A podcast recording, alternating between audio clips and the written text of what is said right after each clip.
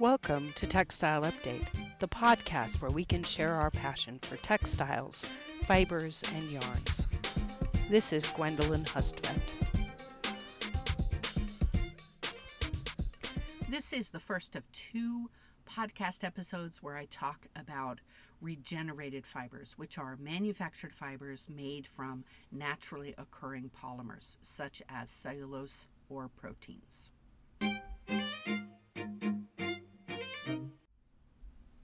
This podcast on regenerated manufactured fibers starts with a short recap uh, because I know that sometimes you just dip into the podcast that uh, interests you the most.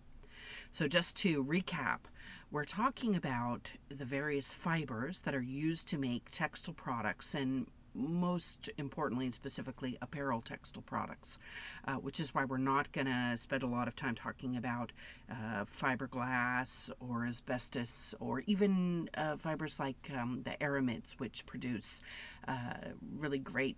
Uh, industrial products, but um, uh, aren't necessarily important to, to have in mind when thinking about apparel products. So, uh, regenerated fibers are uh, the category that fall within manufactured fibers. So the fibers themselves are manufactured. Manufacturing is involved. However, they are manufactured from naturally occurring polymers.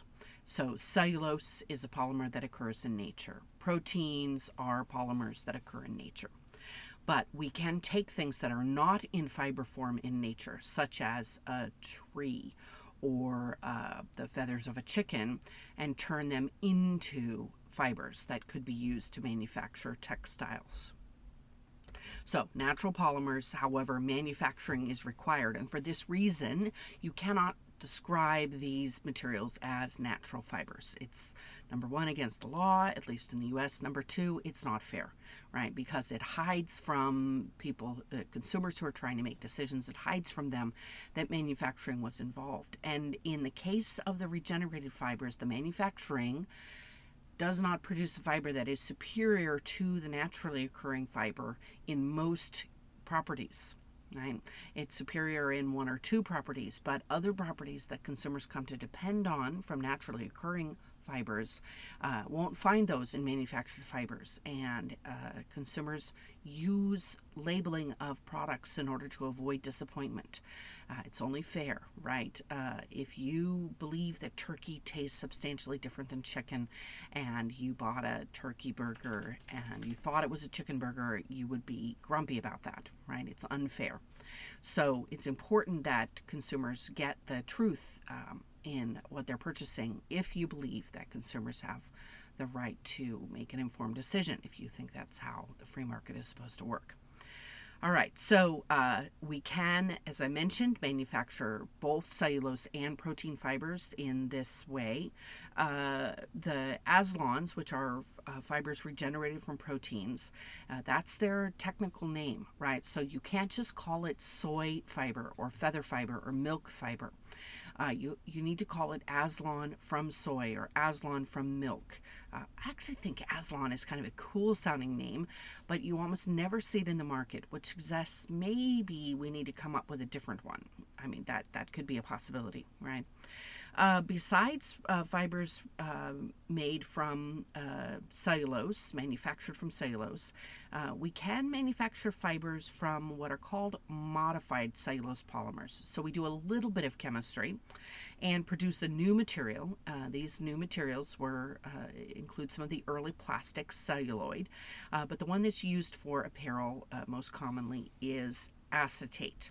So uh, we're going to talk about regenerated cellulose, which include rayon and lyocell. We're going to talk about regenerated modified cellulose, which includes acetate. We're not going to talk about uh, regenerated protein, which includes um, azlons that come from milk, soy, feathers, blood, um, skins of shrimp, etc. Uh, only to, just as I did now, point out that they exist. All right, so let's dive in with our very first manufactured fiber. Now, the fun of talking about manufactured fibers, at least for me, the fun, is that I get to actually talk about when the fiber was invented and when it was marketed uh, with uh, natural fibers, right? So fibers that are in the form of fibers in nature. I got I got to talk about the fossil record or mummies or right um, hominids, Neanderthals, but here I can actually say things like 1889 is when uh, this uh, rayon was first manufactured. 1924 is when rayon became commercially available in the United States. Right? And actually, the development of uh, rayon is what stimulated the development of the Federal Trade Commission.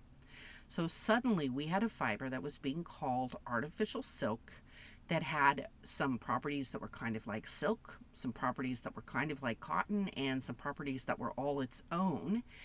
And consumers were being fooled for the first time because right all their lives it had been you know like is it linen or is it cotton and suddenly there was something else uh, I love to think of 1924 and kind of what was happening in 1924. It was a boom time. It was a time uh, of um, uh, expanding uh, participation in the marketplace by uh, new consumers of, of more modest means. And so having access to shiny, silky fabric that uh, was way less expensive than silk. Um, yeah, that kind of fits, right? So I'm picturing some flapper dresses with a shimmy fringe, right? Uh, the Federal Trade Commission quickly came up with a definition of rayon. So it is a manufactured fiber of regenerated cellulose with no more than 15% hydrogen or hydroxyl groups being replaced. So hydrogen is the H and hydroxyl is the OH. And if we think about the glucose molecule, it's a it's a ring of mostly carbon with one little oxygen and it has some hydroxy and, and hydrogen hydrogen groups and if we replace some of those with different kinds of groups then it's no longer uh, it, well, if we replace more than 15% of those it's no longer uh, fits the definition of rayon, and that definition was created to make room for things like acetate. So, the important thing is that uh, rayon has a chemical definition because it doesn't grow from a plant, even if we chopped up a plant to make it. Rayon is wet spun. So, you want to go back and listen to the manufactured fiber podcast to learn what wet spinning is right? Uh, it means that the fiber is fragile enough that it needs to be coagulated in a bath of chemicals. Uh, it can't just be extruded into warm or cool air. Uh, rayon, uh, because it was the first manufactured fiber, it was our chance to discover what we could do with fiber manufacturing. How we could make a fiber one day that imitated silk and make a fiber another day that imitated cotton. Yeah, like silk, it can be shiny, like wool, we could make it very bulky. Like linen, we can uh, actually make it thick and thin, right? So it has little uh, bumps in it. And like cotton, is very soft and absorbent. Now, the uh, uh first um, thing that I want to share with you about rayon is that it's a little bit complicated uh, because it, it is the first manufactured fiber, and so uh, we tried a number of different ways of manufacturing it, some of which are still used, right? And so I just want to hit the highlights with you here, um, and uh, and also mention some ways that it's labeled a little bit differently in Europe, right? So the standard way to make rayon is called the viscose method, and if you purchase a product that was manufactured in Europe, you might see it being labeled as viscose. And uh, that's the way that you would make it in an organic chemistry class, right? If you put glucose in a beaker and, and added chemicals and then it polymerized and you were pulling fibers out of your beaker with a glass rod, right? Ooh, fun.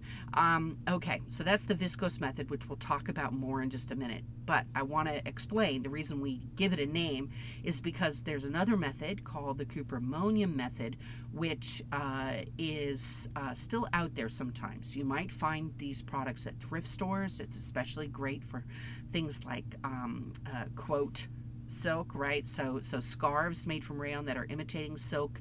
Uh, and some, um, uh, you know, high-end apparel.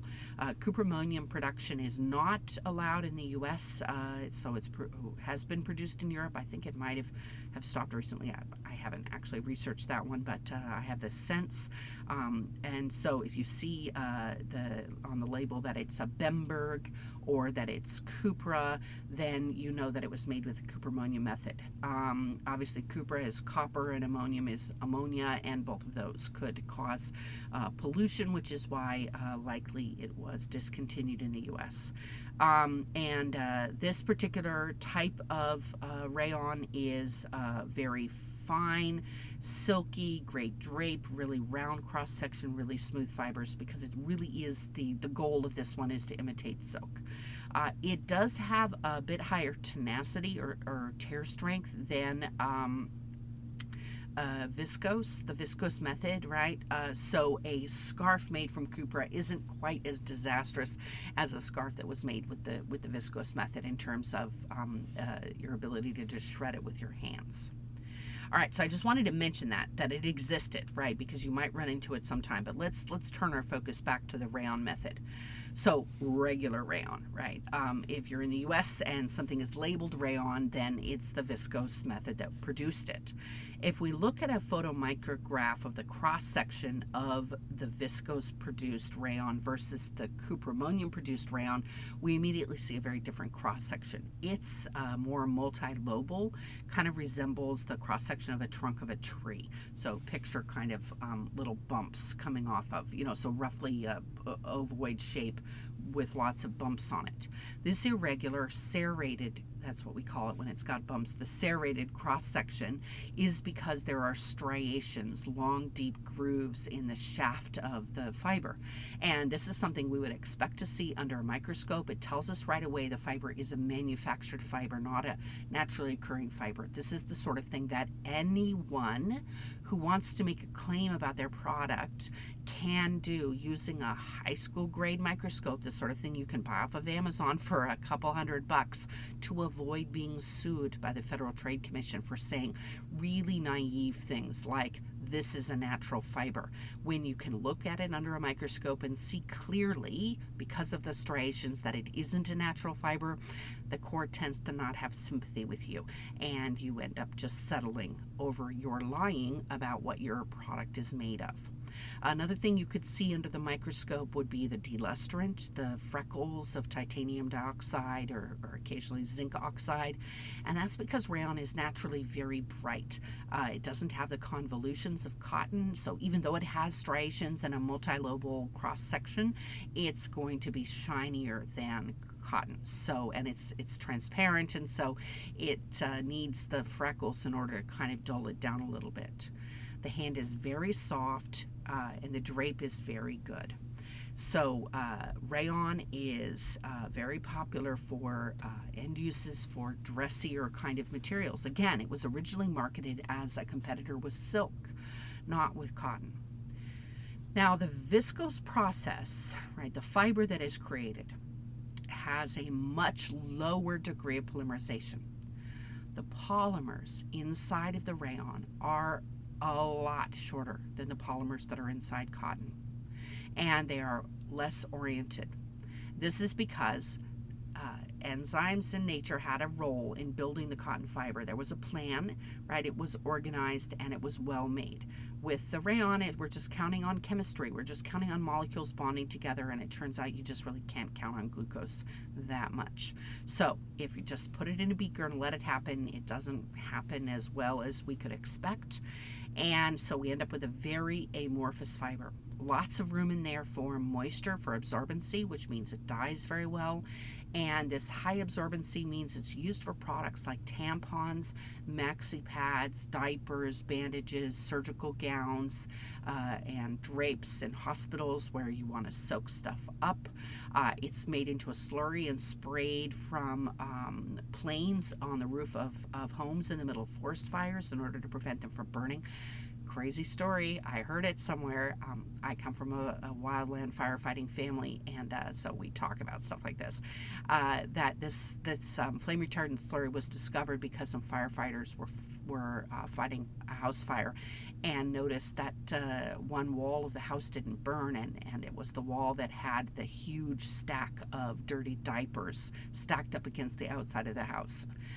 I don't know. I'm going to make the story be that this was like Alaska, so that it, the dirty diapers didn't actually smell bad, right? Um, but they were stacked up against the side of the house, and that's the wall of the house that didn't burn.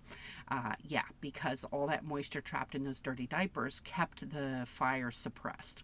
And then they realized basically if they could just pulverize diapers and spray them on the house, they might get the same effect. Crazy. I read it somewhere, or I heard it right? I heard it at a firefighter get together. Uh, so, great absorbency. Super. The fiber will swell quite a bit, which means that it is subject to very undependable dimensional stability. Uh, because it's so absorbent. Uh, one of the main reasons that consumers dislike rayon products, one of the main reasons why they have a right to be angry when you lie and tell them that their product was made from a natural fiber that they can expect won't shrink in crazy ways is because it can shrink, it can stretch, it can just stop being a rectangle and start being a triangle, right? It just changes shape in crazy ways. And consumers really don't like to think that they laundered something that they thought was going to act like cotton and get something that was going to act just crazy, right? So, this is the main um, way in which consumers are cheated when you make silly claims like, oh, this is made from a, I don't know, in make up a fiber name, uh, invent one, um, bamboo, totally made up. No such thing, illegal to label something as just bamboo. Consumers think of bamboo, they think, oh, it's nice and sturdy, and then this crazy stuff happens, right? So uh, don't lie to consumers, it's against the law. Uh, the tenacity and abrasion resistance are as poor as we would expect from a fiber where the polymers are very, very short and are not oriented in any way. Uh, the wet tenacity is really bad, right? So, this is another reason why consumers end up being really horrified with what happens in the laundry. 50% weaker when it's wet. Yeah. I don't know if you remember, cotton actually gets stronger when it's wet, not weaker. Right? So again, people who think natural fibers perform in a certain way are going to be really surprised when their rayon, which is not a naturally occurring fiber, doesn't perform that way. Uh, the resiliency is poor like cotton, right? So it's similar to cotton in that way. Now, because of all of these challenges, actually, people have been working hard in the chemistry lab to try and improve rayon. So I do have to tell you about one uh, important modification that in Europe is actually labeled uh, with a separate name. So this modification is called high wet modulus, HWM. Modulus is actually the unit of measure that we use to measure tenacity. Right? So it's a, it's a, it's a measure of strength. Uh, so high wet modulus implies that this is a modification, so a change in the chemistry of the chemicals that are used to produce the rayon, uh, so to help the rayon uh, polymerize better as it's being extruded as a fiber, that produces a fiber that has a m- much higher wet strength. Uh, this fiber is called modal in Europe, and so you might see some products that are labeled for European markets that say modal. It's still rayon, but it has had this modification. So uh, the the way it got to the higher wet strength is it improved the degree of polymerization. The polymers are longer than 350, not as long as 10,000 like we see in cotton, but longer. Right? We actually uh, there's a process where as the fiber is being extruded, the chain length is being altered. Uh, it has better orientation and it has the ability to crystallize, which the viscose method didn't provide. This gives it a higher uh, wet strength, a higher dry strength, right? Uh, which makes it launderable in a way that the viscose uh, rayon using the viscose method is not, uh, really shouldn't almost be considered launderable. It really does resemble cotton in these properties. It doesn't actually get stronger when it's wet, but the wet strength is not a disaster anymore. It has a round cross section. Uh, the resiliency is, is improved. We can actually mercerize it, which helps with uh, shrink control. And so, this modification, uh, which, as I said before, is often labeled as modal, and actually, modal is a registered trademark in the US. Um, is uh, this is an important modification to make the rayon less of a disaster. But the people who are choosing to use rayon are often choosing to use it because it's cheap, right? It's made from the waste products of paper manufacturing, right? Which is great, right? Uh, why waste that cellulose pulp? Uh, we made the paper, right? So we chopped down a, a eucalyptus uh, forest, we made paper out of it, we made rayon from the the waste, right? So it's good, but uh, it's important that consumers know what they're getting, what to expect, and that we work hard to try and get consumers the best experience. And so that leads me to rayon from bamboo. Uh, I have other materials written on this. If you Google Federal Trade Commission, my last name, and the word bamboo, you'll see the testimony that I provided to the Federal Trade Commission as they worked to determine what to do about the fact that uh, five years ago or so people were just lying. Uh, they were just they were calling rayon bamboo uh, whether or not uh, consumers could ever find out that bamboo was the source of the cellulose uh, that was used in the fiber, which uh, in effect was hiding from consumers that the fiber had been manufactured. They were making claims about it that uh, implied that it was natural.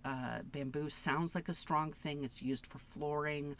we can use it to make furniture out of, right? They were claiming things like that it was antimicrobial, um, but, but all of the chemicals that are used in the production of rayon means that uh, the cellulose in the rayon isn't palatable to microbes no matter what. It doesn't matter which method you use. And so um, making this claim, right, um, uh, you know, other rayon is antimicrobial, so why would you, it's not a differentiating claim. Uh, it would be a differentiating claim if you were trying to pretend that it was a naturally occurring fiber and you were comparing it to cotton, but you can't do that. It's not the same. The Federal Trade Commission sued uh, at least five companies who were falsely labeling their product. They were deceiving consumers. They were unfairly competing with other fibers. They were sued. They claimed innocence. I don't think you can claim innocence if you don't bother to educate yourself about the materials that you're using. Uh, so, Thank you for joining me here to educate yourself. If you want to mention that the pulp came from bamboo, right, you could label it as rayon from bamboo. But honestly, if nobody bothers to, to label it as rayon from spruce or rayon from pine, uh, why would we label it as rayon from bamboo unless you're still trying to deceive consumers? So I would uh, look on those products with a wary eye because the motives of people who make these claims are suspect. The resulting fiber is no different than rayon made from pulp or from spruce. So why are you bringing it up unless you're hoping that your customers are naive. You're hoping the buyers who buy your fibers are naive. I'm here to help you stop being naive. Okay, so uh, th- there is no such thing as a fiber called bamboo. Uh, that was uh, uh, uh, an inappropriate activity that the federal government in the U.S. has decided is illegal and has um, sued people to stop. So just, just, just stop it. Just stop it. Uh, it's just so obvious what you're doing. You're trying to pretend that you're environmentally friendly when you're not. Uh, you're depending on the fact that consumers don't have access to textiles education. It's just a bad look. Uh, you need to do more research uh, before you um, engage in things that end up looking that bad. It's about as harsh as I'm going to get, but it, but it does make me feel pretty harsh when I think that people are being cheated.